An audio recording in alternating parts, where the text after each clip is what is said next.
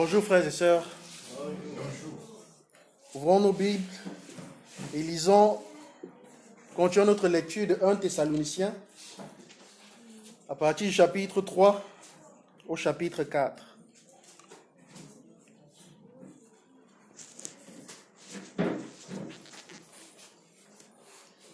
Si vous êtes déjà à la page, nous commençons. 1 Thessaloniciens chapitre 3.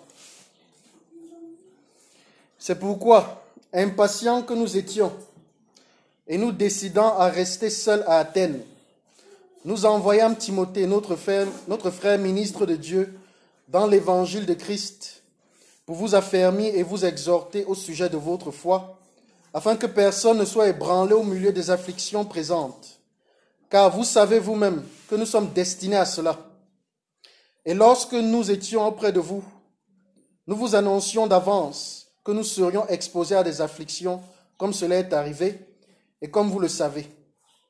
Ainsi, dans mon impatience, j'envoyais quelqu'un pour m'informer de votre foi, dans la crainte que le tentateur ne vous ait tenté et que nous n'ayons travaillé en vain. Mais Timothée, récemment arrivé ici de chez vous, nous a donné de bonnes nouvelles de votre foi et de votre amour, et nous a dit que vous avez toujours de nous un bon souvenir, désirant nous voir comme nous désirons aussi vous voir.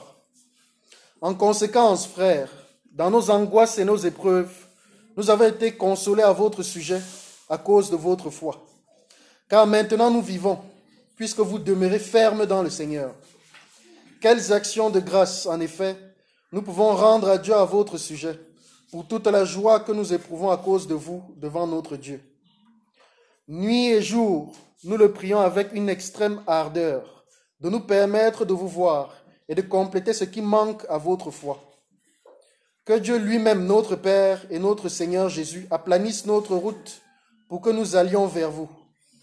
Et que le Seigneur fasse croître et abonder l'amour que vous avez les uns pour les autres et pour tous, à l'exemple de celui que nous avons, vous, que nous avons pour vous. Qu'il affermisse vos cœurs pour qu'ils soient irréprochables dans la sainteté devant Dieu notre Père lors de l'avènement de notre Seigneur Jésus avec tous ses saints. Chapitre 4 Au reste, frères, puisque vous avez appris de nous comment vous devez vous conduire et plaire à Dieu, et c'est là ce que vous faites, nous vous prions et nous vous conjurons au nom du Seigneur Jésus de marcher à cet égard de progrès en progrès. Vous savez, en effet, quel précepte nous vous avons donné de la part du Seigneur Jésus? Ce que Dieu veut, c'est votre sanctification. C'est que vous vous absteniez de la débauche. C'est que chacun de vous sache posséder son corps dans la sainteté et l'honnêteté, sans vous livrer une convoitise passionnée comme font les païens qui ne connaissent pas Dieu. C'est que personne n'use envers son frère de fraude et de cupidité dans les affaires, parce que le Seigneur tire vengeance de toutes ces choses, comme nous vous l'avons déjà dit et attesté. Car Dieu ne nous a pas appelés à l'impurité, à l'impureté, mais à la sanctification. Celui donc qui rejette ces préceptes ne rejette pas un homme, mais Dieu, qui vous a donné son Esprit Saint, son Saint-Esprit. Pour ce qui est de l'amour fraternel, vous n'avez pas besoin qu'on vous en écrive, car vous avez vous-même appris de Dieu à vous aimer les uns les autres, et c'est aussi ce que vous faites envers tous les frères dans la Macédoine entière.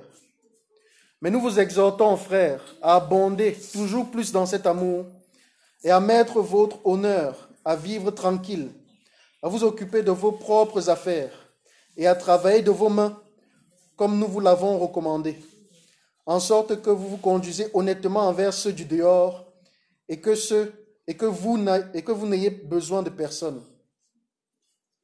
Nous ne voulons pas, frères, que vous soyez dans l'ignorance au sujet de ceux qui sont décédés, afin que vous ne vous affligez pas comme les autres qui n'ont point d'espérance.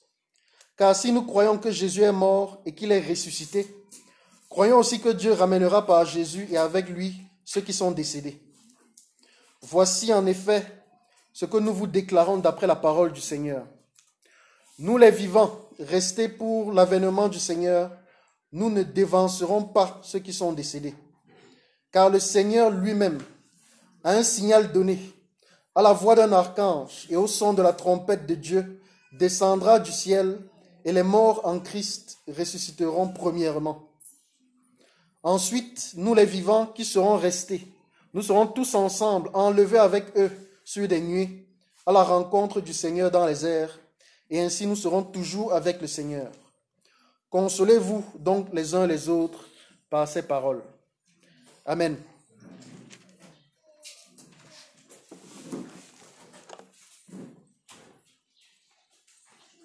Ok. Bien-aimés, nous avons suivi cette euh, lecture qui nous a été donnée par notre frère. Maintenant, le temps, c'est au partage. Vous connaissez les règles. Quelqu'un a été marqué par un verset biblique ou par un enseignement. Il peut faire un partage avec les autres.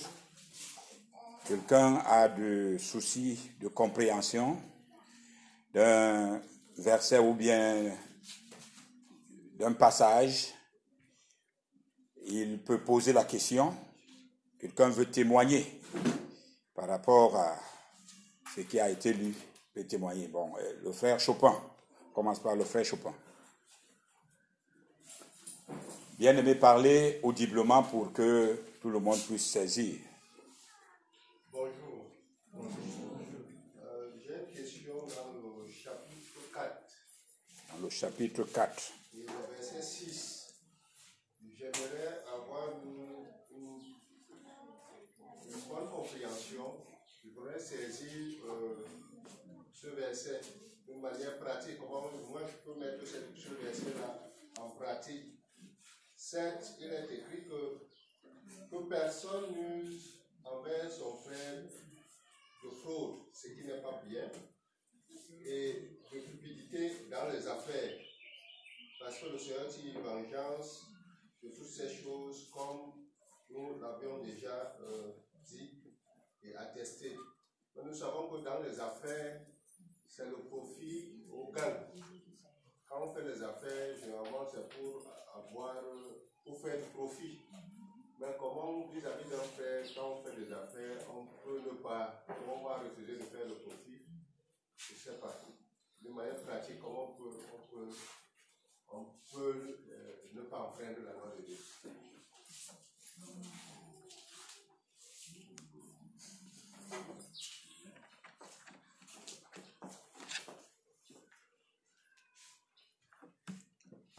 Bonjour bien-aimés. C'est une très très bonne question. La... Comment est-ce qu'on peut éviter le profit? C'est ça? Ou alors comment on, ne peut ne pas éviter le profit dans les rapports avec les frères dans les affaires? Le problème n'est pas le profit. Parce que si tu achètes une marchandise à, à 50 francs CFA, et que tu revends la marchandise à so- à 65 francs CFA, si tu la revends à 45 francs, tu tournes à perte. Tu ne pourras plus revendre, ni acheter et recommencer ton commerce. Si tu vends à 55 francs, tu fais du profit, c'est tout à fait normal. Le problème que l'apôtre Paul donne ici, c'est qu'à cette époque-là, vous savez qu'il n'a fait qu'un mois à Thessalonique. Et c'était une ville euh, pratiquement également comme une ville comme Corinthe. Il y avait beaucoup d'affaires dans, dans cet endroit-là. C'est pour ça qu'il va pointer cet aspect de façon très spécifique. Il y a des gens qui placent des commerces et veulent gagner 1000%. C'est-à-dire que l'amour de l'argent fait qu'on ne s'intéresse pas au bien-être de l'autre. L'amour de l'argent fait qu'on veut vendre à tout prix. Même si c'est de mauvaise qualité, on veut quand même vendre. Ça, c'est user de fraude et de cupidité. C'est tromper l'autre. En réalité, est-ce que ça aide un peu? Je ne sais pas. On peut, faire, on peut faire les affaires comme tout le monde. De toute façon, vous ne pouvez pas ne pas faire euh, du profit quand fait des affaires. Ce n'est pas possible. Sinon, ce ne sont pas des affaires. Mais seulement, il n'y a que, je dois me répéter, il y a des pourcentages. Il y a des types de gains qu'on ne peut pas appliquer à son frère. Je vous prends un cas, simple. Vous connaissez comment les biafrais vendent les pièces détachées? Bon, moi j'ai eu le, pas si c'est le malheur ou le bonheur de voir ça. J'étais allé avec un, avec mon mécanicien au marché à Kanyabasi et il m'a dit, je vais le distraire. Tourne et regarde le cahier et sois vigilant par ça rapide. Regarde les trois colonnes, regarde la première colonne, tu me dis le prix. Et je vais pouvoir discuter. On va acheter une batterie neuve. Nous sommes arrivés, il a commencé avec son, son, commerçant. Gars, comment ça va, il cause et tout ça là, il entraîne quelque part. Il me dit, monsieur, allez-y. Il entraîne et je viens, je vois le, le côté. La batterie coûtait pratiquement 7800. Il avait taxé à 45 000 francs CFA. J'ai failli fuir. Il m'a dit non, monsieur, ne fuyez pas. C'est comme ça ici. Quand les immeubles montent, c'est comme ça ça se passe. Il a dit bon, au gars, on fait à combien? Quel est le bon prix? Il dit donne-moi 30 000. Comme c'est toi. Il me dit tu entends? Il dit bon, comme c'est nous, nous donnons 18. Il dit tu aimes trop ça. Tu aimes trop ça. Donne-moi l'argent.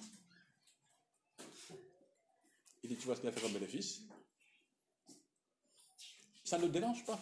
Parce qu'en fait, le vrai prix, tu as vu. Donc, même si tu descends encore, ce n'est pas un problème. Il a le double de ce qu'il a, de ce qu'il a, qu'il a comme, comme. Les francs-maçons ont un code pour faire des achats, des affaires. Ils font les achats, les affaires sur le modèle de l'équerre c'est un, un, symbole maçonnique, c'est-à-dire être droit. Même, même dans ces milieux-là, on sait que quand on fait les affaires avec son frère dans cette affaire-là, il faut être droit. Parmi les 70 péchés que Allah punit sévèrement, il y a celui-ci qu'on ne vole pas dans la maison. C'est pour ça dans un hôtel qui est halal, si vous gardez vos choses, on vous dit, on ne peut jamais voler dedans. Parce que ça fait partie des 70 péchés que Allah punit très sévèrement. Voyez-vous? Ça, c'est leur façon d'être droit en affaires. Mais quant à nous, il ne faut pas user de, manifester l'amour de l'argent. L'amour de l'argent est une, adoration à un faux Dieu. Il y a des frères dans la foi, pour ceux d'entre nous qui ont déjà fait les frais de ça, vous êtes des frères sur tout. Et des très bons frères sur tout. Dès que ça touche aux questions financières, votre nom à une tribune.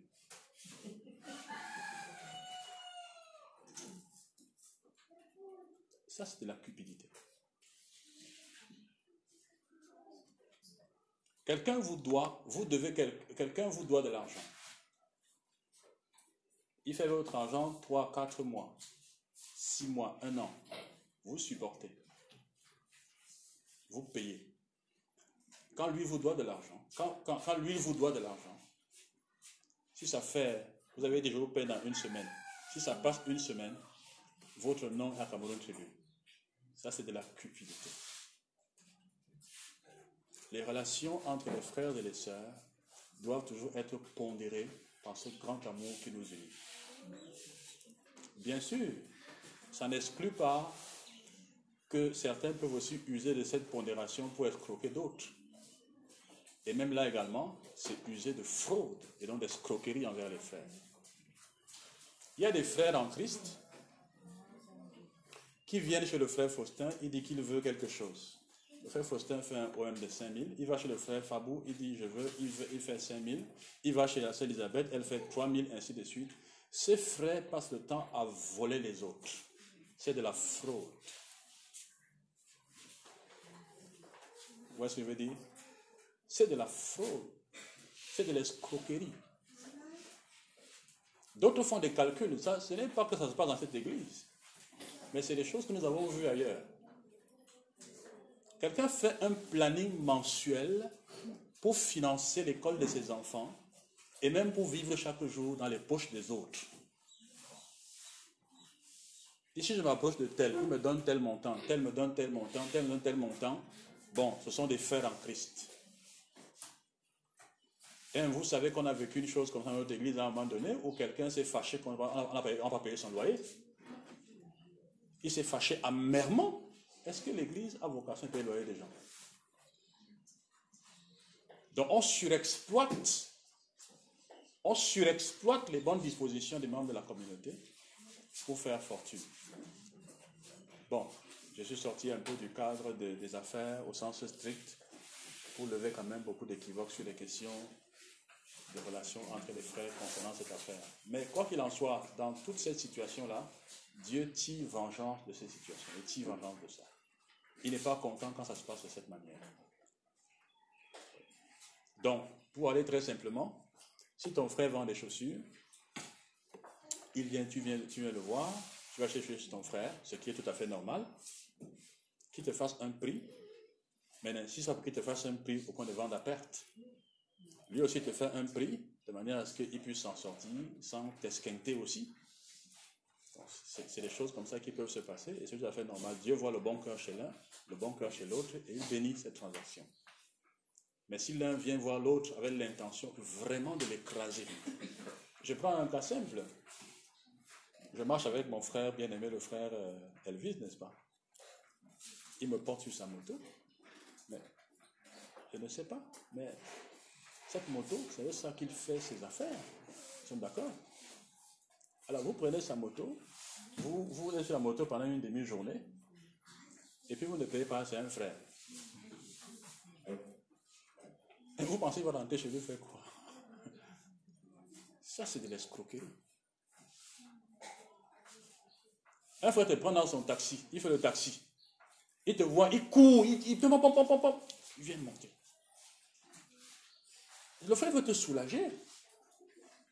Il fait les affaires. Il veut te soulager, il t'amène quelque part. Allez, tu descends, tu dis frère, bye. Comment tu dis bye? Il faut payer.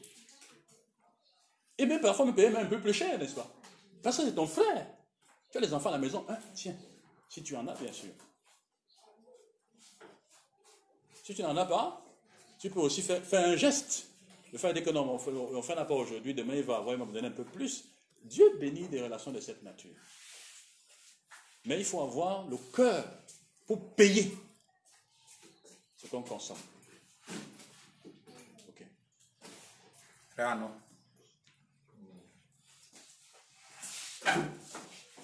Bonjour. Bonjour. Alors, je vais partager et j'avais une question.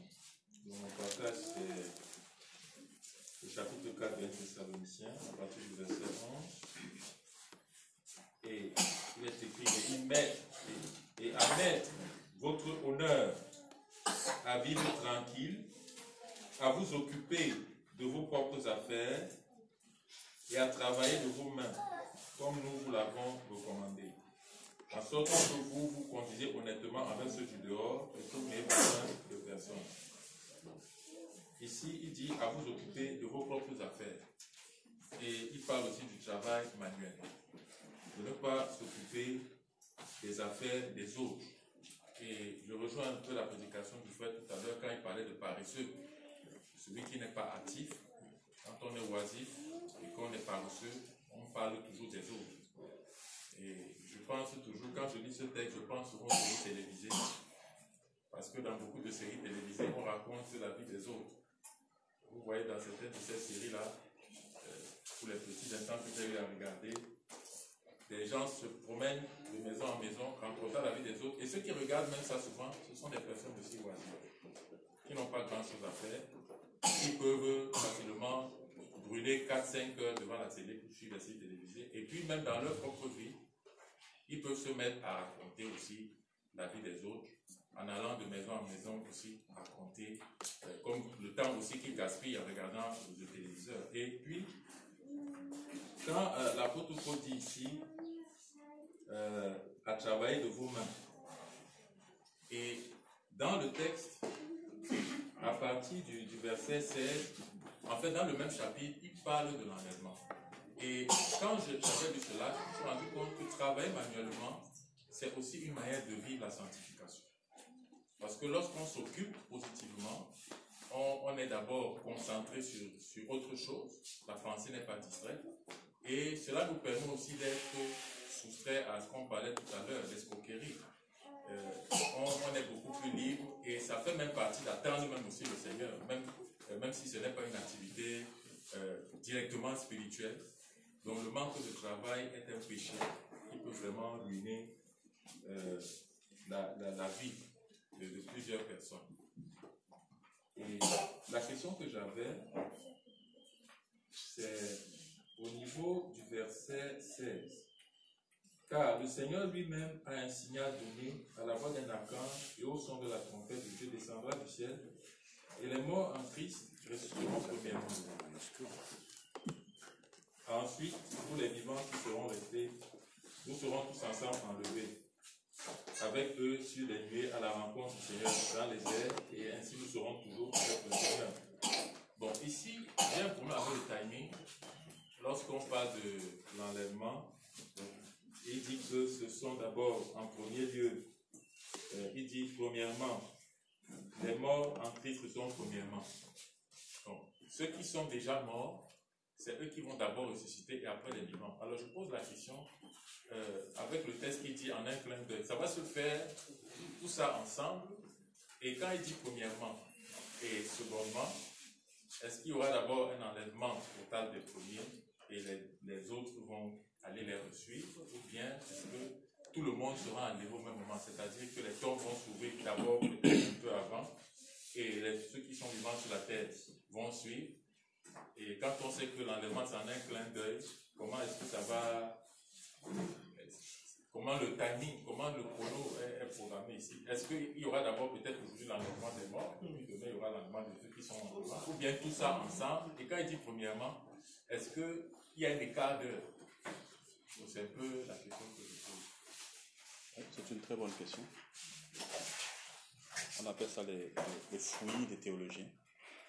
Ils fouillent pour connaître le temps et le pourquoi des circonstances. Merci beaucoup pour la question faite à nous. Il répond aux personnes qui sont en difficulté par rapport à l'avènement du Seigneur. Donc c'est pour ça qu'il utilise ce dispositif pédagogique. Donc ce qu'il dit ici est strictement pédagogique. Parce que le mot parousie, le mot enlèvement, c'est, il y a des versions qui traduisent le rapt. Qu'il y ait, qu'il y ait une certaine préséance, que les morts partent avant et que les vivants soient transformés et suivent qui est cette préséance ne change rien au fait que ça va, ça va se faire un laps de temps. Et ça pourrait même paraître comme une affaire qui se passe au même moment. Mais il veut rassurer ses auditeurs. Il veut leur dire que de toutes les manières, nous ne partirons pas avant nos frères qui sont morts avant nous. Nous partirons tous ensemble. C'est ça l'idée. Ok. Il y a- Oui, la sœur euh, Marlise. Bonjour à tous. J'ai un partage et une question. Euh, mon partage est dans le verset, verset 7 et 8 du chapitre 4. Car Dieu ne nous a pas appelés à la pureté, mais à la sanctification. Celui donc qui rejette ses préceptes ne rejette pas un mais Dieu qui vous a aussi donné son Saint-Esprit.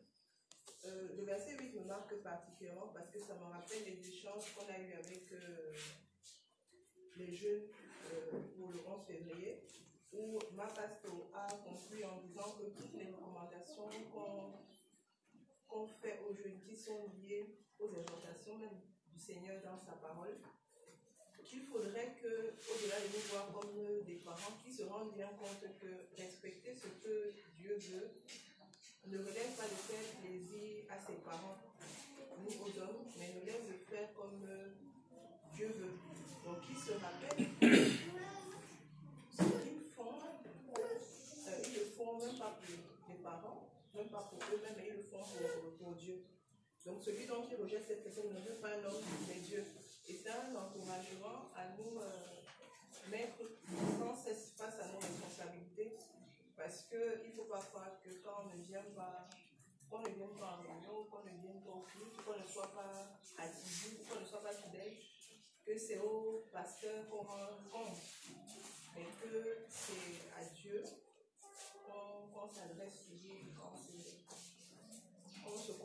Dans le verset 8, je voulais comprendre pourquoi on précise vous a aussi donné son Saint-Esprit.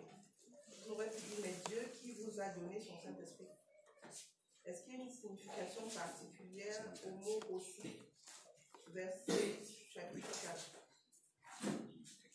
C'est ma première question. Mais Dieu qui vous a aussi donné son Saint-Esprit, est-ce qu'il y a une signification particulière au mot aussi dans cette phrase-là? Le verset 12 nous parle d'être, de se conduire honnêtement envers ceux du dehors. Donc j'ai compris que ceux du dehors, ceux qui ne sont pas croyants. Et je voulais comprendre la phrase et que vous n'ayez besoin de personne? Comment on doit comprendre cette phrase-là? Et aussi, de façon générale, comment comprendre toutes les recommandations qu'on fait aux enfants de, Dieu sur leur comportement qu'ils doivent avoir vis-à-vis euh, des non-croyants? Parce qu'on a plusieurs fois des des interprétations du, du Seigneur sur comment se comporter vis-à-vis de ceux qui ne croient pas en lui. Déjà, la première préoccupation, qui vous a aussi donné son Saint-Esprit? Euh, L'apôtre Paul espère que ce qu'il dit permettra à ceux qui écoutent d'être sensibles. Parce que ce qui nous rend sensibles pour obéir, c'est bien l'Esprit de Dieu qu'il y a en nous.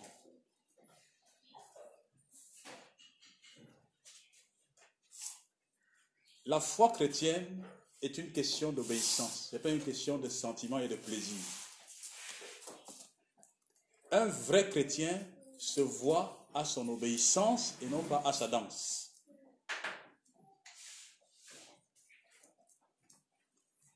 Tout à l'heure, euh, dans le message du frère Christian, il a mis en évidence ce troisième serviteur qui est la preuve du faux serviteur. Parce que le problème chez cet homme n'était pas de n'avoir pas reçu quelque chose, c'était qu'il avait refusé d'obéir. Et ça se traduit par le fait qu'il n'apportait aucun fruit. Et le reproche qui lui est fait, c'est que même par intelligence humaine, la banque aurait donné un fruit. C'est une histoire. Même si tu es paresseux, tu ne fais rien, il y a des gens qui peuvent faire fructifier ça. D'avoir, d'être allé cacher ça en terre, parce qu'il dit méchant et paresseux, n'est-ce pas? Méchant envers qui? Vous, vous considérez bien que le méchant ou la méchanceté relève de la moquerie, de l'orgueil. Envers qui? C'est un mépris royal envers Dieu. C'est un mépris vis-à-vis de ce qui lui a été donné. Donc quand quelqu'un est un enfant de Dieu et il n'obéit pas, vous avez là un parfait incroyant habillé dans des rites chrétiens. C'est pourquoi il dit, qui vous a aussi donné son Saint-Esprit. J'espère que vous reconnaîtrez, à cause de l'Esprit dans vos cœurs, que ce que je dis là, il faut le mettre en pratique. Je vais toucher aussi un autre point que tu as relevé tout à l'heure. Et il est bon de le toucher dans ces circonstances parce que si on ne clarifie pas ces questions, vous allez et vous risquez d'être transformé dans quelques années en chrétien anachronique. Eh bien, je vous annonce, si vous ne le saviez pas, que vous avez des comptes à rendre au pasteur. pour votre conduite, vous avez des comptes à lui rendre. Parce qu'il veille sur vos âmes. Parce qu'il prie pour vous. Parce qu'il est chargé de vous donner la parole de Dieu. Et donc vous avez des comptes à lui rendre. Parce que lui aussi a le Saint-Esprit. Penser qu'on peut avoir une vie chrétienne indépendante des responsables spirituels, c'est de l'anachronisme. C'est de l'anarchisme. Où chacun fait ce qu'il veut. Non. Non, non, non. Sinon, on n'est pas une bergerie. Qui dans son entreprise fait ce qu'il veut Il y a des comptes à son DG ou bien au chef de l'État du Cameroun. Qui fait ce qu'il veut non, non, non. Vous avez un, langage chez Eneo qui parle, moi je ne connais pas sans d'autres entreprises, qui de N plus 1, N plus 2. Saute ton N plus 1, tu vas sentir tes pieds. Saute le voir, tu vas sentir tes pieds. C'est ce que Dieu dit à Malachi, n'est-ce pas? Offre ce genre de mouton à ton gouverneur. S'il t'accueille bien. Tu m'apportes des bêtes que tu ne donnerais même pas à un gouverneur, à ton gouverneur. Il ne faut pas développer ce genre de type de foi chrétienne. La foi chrétienne qui dit je rends compte à Dieu et c'est tout. Pourquoi vous ne restez pas chez vous une fois et c'est tout? Puisque la foi, c'est entre vous et Dieu. Je vais plus loin que ça. Vous avez des comptes à rendre à vos frères et sœurs dans la foi. Des comptes à leur rendre. Parce qu'ils ont aussi le, Saint-Esprit. Ils veillent et prient aussi pour vous nous avons des comptes à rendre les uns aux autres. Sinon, nous ne sommes pas une famille. Quand nous étions des jeunes chrétiens, on était dans l'école biblique et on évitait soigneusement que les responsables nous rendent visite. Ils arrivaient souvent à trois. Quand ils arrivent chez vous, à trois, ils cognent à la porte, vous sentez que vous avez affaire. Comme ça qu'on a grandi dans la foi. Ce n'était pas une église, mais les pratiques qu'ils faisaient étaient vraiment ce qu'une église devait faire. Quand ils arrivent chez vous, ils cognent à la porte, sachez que vous avez des questions, ils vont clarifier certains points. Et en général, de ces entretiens privés dépendait l'attitude de tout le groupe. Parce que quand ils partent rendre compte de ce qu'ils ont écouté là-bas, quand vous arrivez, soit on vous accueille à bras ouverts, soit on vous salue. Vous sentez que vous n'êtes plus chez vous.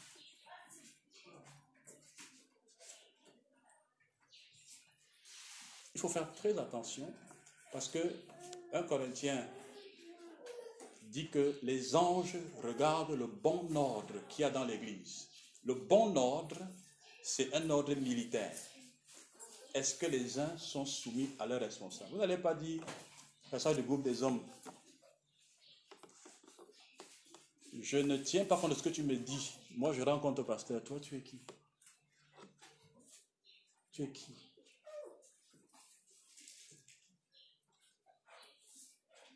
Je fais exprès, en tout cas en tant que pasteur, je fais exprès d'avoir un leadership comme celui que j'ai parce que je veux imiter le Seigneur Jésus-Christ, qui n'avait pas un leadership où on demandait les audiences. Il était parmi les frères et les sœurs. Mais vous savez que lui-même, avec ses disciples, il y avait à un moment donné une situation, il y avait un protocole qui était mis en place. Quand vous voulez le voir, on va voir tel, on va voir tel, on va voir tel pour arriver vers lui. Il ne faut pas développer ce type de foi chrétienne. Elle est dangereuse. Les frères en Christ ont chacun le Saint-Esprit. Et s'il y a des responsables dans la communauté, nous avons des comptes à rendre. Il faut faire très attention à ça parce que quand un responsable qui prie pour vous et qui, travaille sa foi vous pose une question sur votre foi, ne répondez pas légèrement. Ça ne vient pas, ça ne vient pas, ce n'est pas toujours simple. Comment ça va avec ta foi? Comment va ta famille? Réfléchissez et répondez. Parce qu'il va aller dire à Dieu, j'ai parlé avec cette personne, elle m'a répondu comme ça. Et le Dieu que tu crois avoir des relations, il te dira, ce que tu fais là, je ne te suis pas. Qu'est-ce que le texte dit? Celui donc qui rejette ses préceptes ne rejette pas un homme, mais Dieu. La deuxième question. Sur le verset 12. Euh, et que vous n'ayez besoin de personne. Comment on peut vivre euh, Oui, avec les gens de dehors et ne pas avoir besoin? bon, je prends un cas simple. Pour être terre à terre, frère Elvis, tu as besoin de quelqu'un pour payer ton loyer, loyer tes enfants.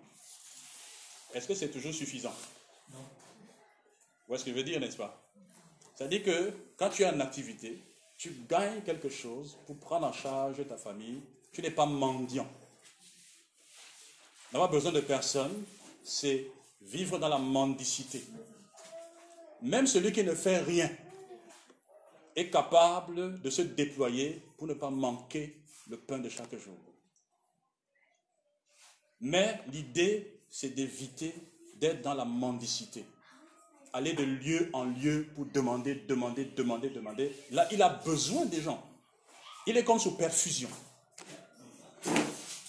Or, c'est ce qu'il ne veut pas ici.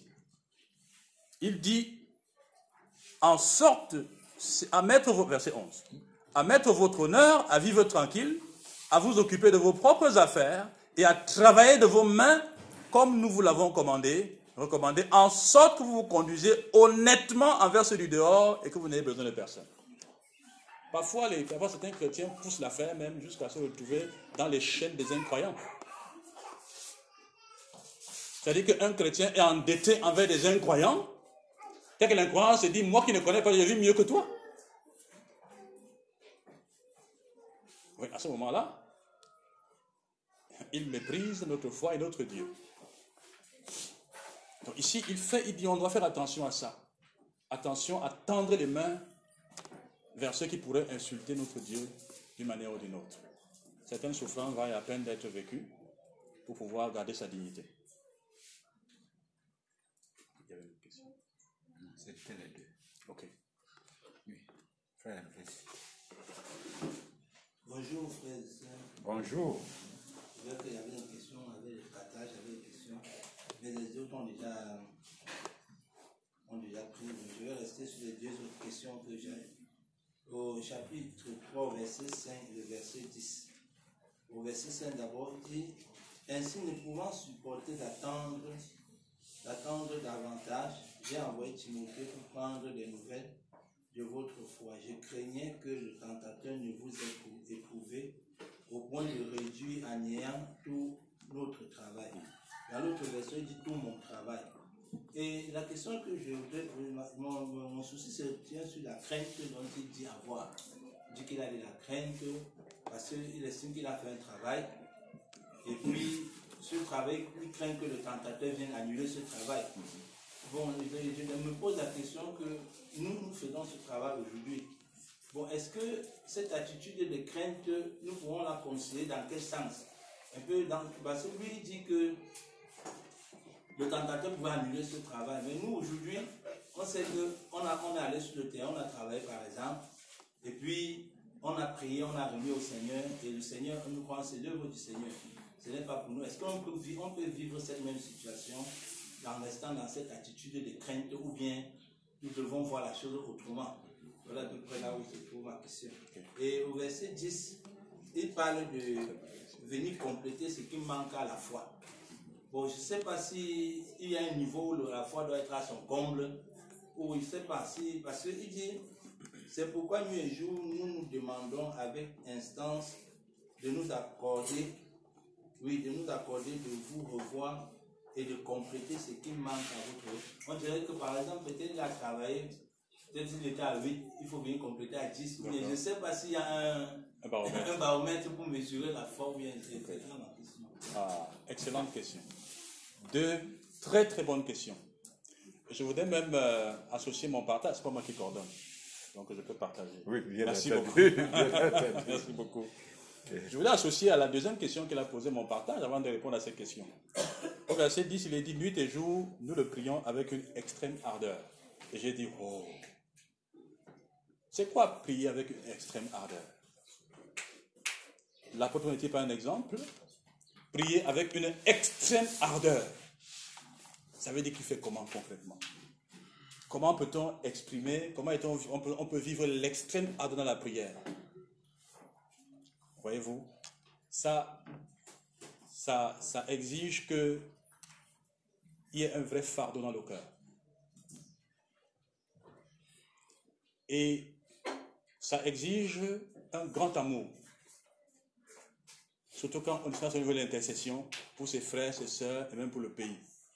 Pour que vous puissiez avoir le fardeau, parce que les hommes sont de plus en plus égoïstes et même les chrétiens. On ne dit pas fort pour que ça n'enregistre pas. Ça, c'est entre nous. De plus en plus égoïste au point qu'il n'arrive pas à prier pour les autres. Quand il commence à prier, il prie 15 minutes pour lui, puis 2 minutes pour les autres. Il prie plus pour lui que pour les autres. Les sujets viennent facilement pour lui que pour les autres. D'avoir un fardeau, surtout pour prier pour les autres, même pour le pays, pour ceux qui sont des non-convertis, avec une ardeur, avec un feu, le porter la prière. Ça vous tient, ça vous tient. Vous ne dormez pas, vous vous levez, vous priez, vous priez, vous priez. C'est comme si vous étiez en train de parler avec quelqu'un, vous échangez que donne ça, donne ça, donne Seigneur, je veux que tu donnes le salut à cette personne. Donne-lui la repentance. Donne. La ferveur, l'apôtre Bill, soyez fervent d'esprit. La ferveur est une chose qui accompagne ceux qui prient en attendant vraiment quelque chose de Dieu. Ça, ça, ça, ça, doit nous enlever des prières froides. On parle à Dieu comme si on causait, bon Seigneur, s'il te plaît, je suis déjà foiré, pitié de moi, donne-moi ce dont j'ai besoin. Au nom de Jésus, Amen. Bah, à cause de la structure, n'est-ce pas? À cause de la structure, c'est que il, il, c'est dans sa volonté, il agrée et tout ça. Mais Dieu veut aussi qu'on y mette de, on y mette de la ferveur. Moi, il y a des enfants qui font ça bien. Maman, s'il te plaît. Maman, s'il te plaît. Maman, je veux ça. Parfois, on dit que cet enfant-là, c'est un enfant gâté. Non. C'est pas que un enfant gâté. C'est qu'il applique, il met de la pression dans son affaire. Il sait son père, il s'intime. La s'il te plaît, papa, s'il te plaît, donne-moi, je veux, s'il te plaît. Dis papa. Il met de la ferveur. Il dit encore, papa, je vais donner Yahoo. Oui, il a fini. Je le Yahoo, il a fini. Donc, que Dieu nous accorde la grâce de mettre de la ferveur dans nos prières et de l'ardeur et même de l'extrême ardeur. Maintenant, pour attaquer les questions du frère euh, Elvis, crois que les, réponses à ces questions se trouvent dans le contexte des Thessaloniciens. D'abord, ce qui manque à votre foi. Paul arrive dans cette ville, il trouve qu'il y a plusieurs écoles de philosophie. Et il prêche l'évangile, et juste après, il a des problèmes avec la police. Il ne fait qu'un mois à Thessalonique et il sort de Thessalonique. Maintenant, quand il sort de là, il nourrit une, une crainte. La crainte que ces gens ne retournent aux choses qu'ils ont vomies. C'est-à-dire l'ennemi travaille dans leur cœur de manière à ce qu'ils se disent, oh, si même celui qui nous a prêché, Dieu n'a pas pu le garder ici à cause de la police, pourquoi est-ce que nous on va rester là à suivre un Dieu qu'on ne connaît pas? Pourtant, il rentre dans nos affaires. Il nourrissait cette crainte. La question que tu as posée, c'est est-ce que nous pouvons avoir de même disposition aujourd'hui? La réponse est oui. C'est même un élément de responsabilité. C'est pourquoi les personnes qui sortent sur le terrain pour aller prêcher l'évangile aux gens, quand vous partez chez quelqu'un, vous prêchez à la personne en question. Vous ne revenez pas. Même pour transférer la confiance, je vous assure, c'est une irresponsabilité terrible. On devait avoir la crainte que cette affaire ne soit pas rendue nulle. Ça veut dire que Satan annule beaucoup de travaux de cette manière. Vous prêchez à quelqu'un, quelqu'un écoute le message de l'évangile, il reçoit ce que vous donné. Quand vous repartez, vous le laissez, Satan vient, il annule tout ça, il détruit, détruit, détruit. La personne se retrouve, elle n'avait entendu parler l'évangile. Parce qu'elle n'a pas progressé. C'est manquer totalement de responsabilité. Donc on devrait avoir de tels sentiments. Ils sont nobles. Ils accompagnent des personnes qui servent avec sérieux. Parce que vous savez bien, on a déjà dit ça ici à plusieurs reprises. Quand on va sur le terrain prêcher à quelqu'un, la personne vous voit la première fois. elle vous adopte. C'est vous qu'elle a adopté parce qu'elle vous associe au message. La prochaine fois, même si le diacre prend les numéros, il repart là-bas. La personne va dire que ce n'était pas toi qui étais la dernière fois. Même si je ne dis pas ouvertement. Elle marque une distance. Et parfois, on commence à se désintéresser parce qu'elle n'est pas habituée au discours de l'autre. Aussi, c'est vous qui revenez. Éventuellement avec une troisième personne. La personne également entre dans son champ et l'accepte. Si vous ne venez pas, elle voit une personne qui a dit, ah, je reconnais ces gens. Je reconnais telle personne. Vous pouvez venir. Ce transfert doit au moins se faire avant d'abandonner. La, la, on, on, revient à toi. L'autre question, c'était, oui, manquer à votre foi. La foi ici, ce n'est pas un... Votre, compléter votre foi. Ce n'est pas un dispositif mesurable. Il parlait en fait de la doctrine. Il avait enseigné très peu de choses à ces gens et il voulait vraiment, il priait avec une extrême ardeur que Dieu leur donne de rentrer là-bas pour compléter leur formation. Parce que la foi, tu vois ce qu'on dit dans Juge, que je me suis senti obligé de vous écrire sur la foi transmise au sein une fois pour toutes. Cette foi-là, ce n'est pas la confiance. Cette foi-là, c'est les Écritures. C'est Jude, j'ai dit. Jude. Jude. C'est ce que j'ai dit, non? Non, Jude. Jude 3. Donc, cette foi-là, ce n'est pas la confiance qu'on applique aux Écritures, c'est plutôt le construit, l'enseignement des Écritures qui consiste, qui consiste à cette foi-là. Donc, il voulait compléter ce qui manquait. Il avait, il avait des connaissances très peu solides. Il fallait qu'il il, il les revoie pour compléter ça afin qu'il soit affermi. C'est de ça qu'il est question. C'est ça. Oui, ça m'a dit de rebondir sur la question. sur la première question du frère Elvis, on a pris l'exemple de l'évangélisation. Oui. Ça voudrait dire en fait que, est-ce que ça veut dire que dans le cadre de nos sorties, les personnes avec qui on, est- on interagit, il faut qu'on ait une, une, une certaine stratégie de suivi pour euh, s'assurer jusqu'à un certain niveau qu'on a, euh, je ne sais pas si je vais dire balisé. Donc, s'il y a des personnes qui ont été sensibles à l'évangile, qu'on sache retourner vers ces personnes-là. Et là, ma question est de savoir, c'est comme on a prié avant de partir, que le Seigneur nous puisse, le Seigneur puisse nous orienter vers les personnes qu'il a choisies et qu'on ne, ne perde pas notre temps, qu'il nous oriente vers celles qui sont vraiment, qui pourraient être ouvertes à son message. Voulais savoir où ça s'arrêtait dans en termes de suivi. On a vu quelqu'un qui est intéressé, on va voir la personne une deuxième fois, qui promet de venir par exemple, qui ne vient pas. Euh, où, se situe donc la limite où on se dit que là vraiment on a fait ce qu'on a pu, on, on remet entre les mains du Seigneur et on, et on se redéploie pour d'autres personnes qui pourraient être favorables. Bon, premièrement, ce que je dis, ce n'est pas pour vous culpabiliser. Ce que je dis, c'est que les frères doivent avoir dans les cœurs cette disposition. Quand cela existe, c'est bien. Parce qu'en même temps, vous avez sur le terrain des comportements qui sont de nature à décourager. On a parfois nous-mêmes essayé le suivi. Il vous dit viens demain, viens après-demain, viens ici, viens là-bas, lui-même s'en va, il ne vient pas. On a, on a vu ça sur le terrain. Mais ce genre de prière, ce sont des prières hypocrites. Je ne dis pas que vous allez prier hypocritement. C'est bien de prier comme ça. Mais je crois qu'en priant comme ça, le chrétien doit intégrer clairement que même si je dis Seigneur, amène-moi vers des personnes que tu as choisies pour ne perdre pas mon temps, c'est que je suis engagé à chercher. Je ne peux pas dire à Dieu de ne pas perdre mon temps alors qu'il m'a demandé de perdre mon temps. Chercher veut dire effectivement perdre une bonne partie du temps. Quand il envoie chercher, on va chercher. On va fouiller, fouiller, fouiller, fouiller, fouiller et tomber sur ce qu'il faut. Vous voyez l'idée? Donc l'engagement intérieur du chrétien, c'est qu'il s'engage pas pour aller piquer et rentrer, piquer et rentrer. Non, il s'engage pour aller chercher.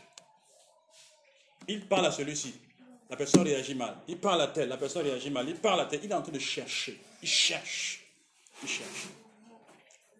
Mais en réalité, s'il faut dire les choses telles qu'elles sont, nous ne perdons jamais notre temps.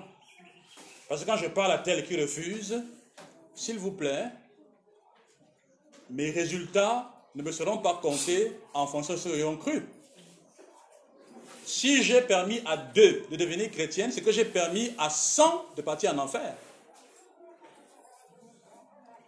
Parce que les 150 que j'ai touchés, je leur ai permis de ne plus avoir d'excuses devant le Seigneur. Ils ont écouté l'évangile et ils sont mûrs pour l'enfer. Ils ne diront pas qu'ils n'ont pas entendu le message. Et si dans les 100 que j'ai cherché, les 200 que j'ai cherché, j'ai trouvé 3 ou 4, eh bien,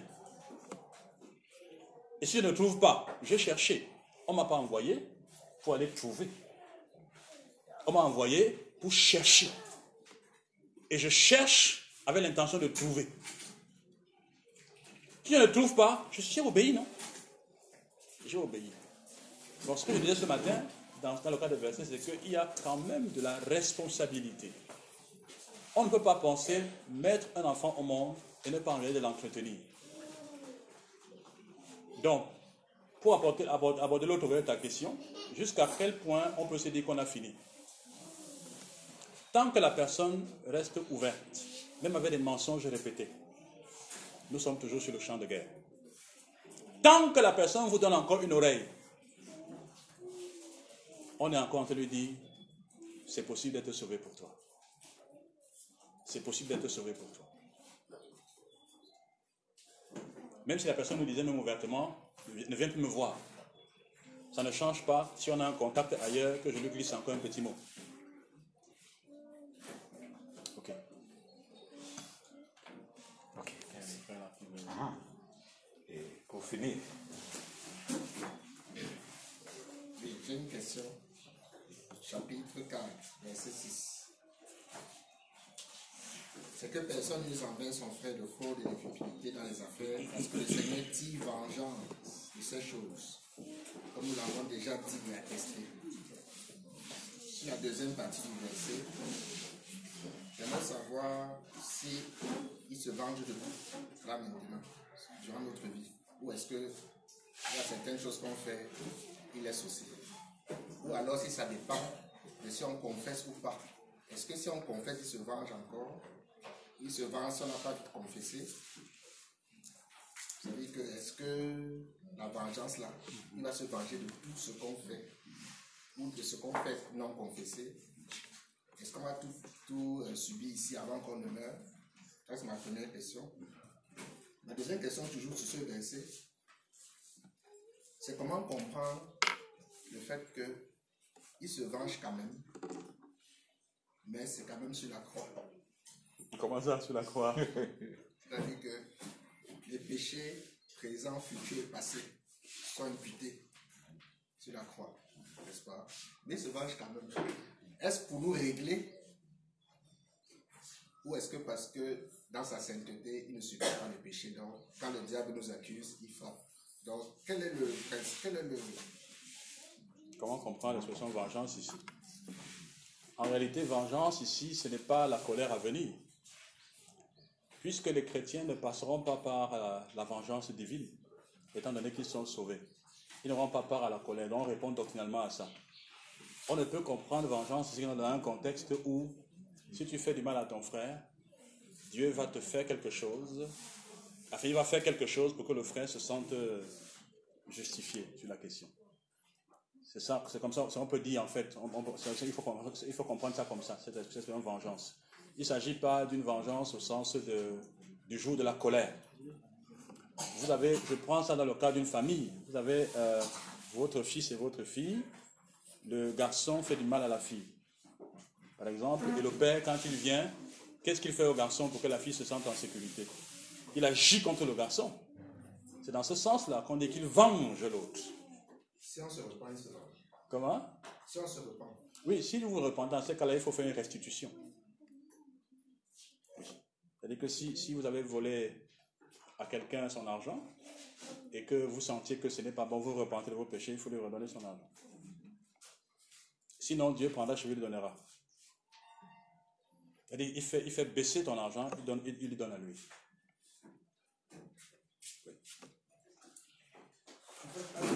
Sur la même question, je voudrais donner un témoignage. Une histoire qui m'est arrivée parce que euh, je me rappelle à l'époque, c'est un peu quand même longtemps derrière, où je, je- je vendais la friperie. Et on avait cette habitude de, de tromper les clients.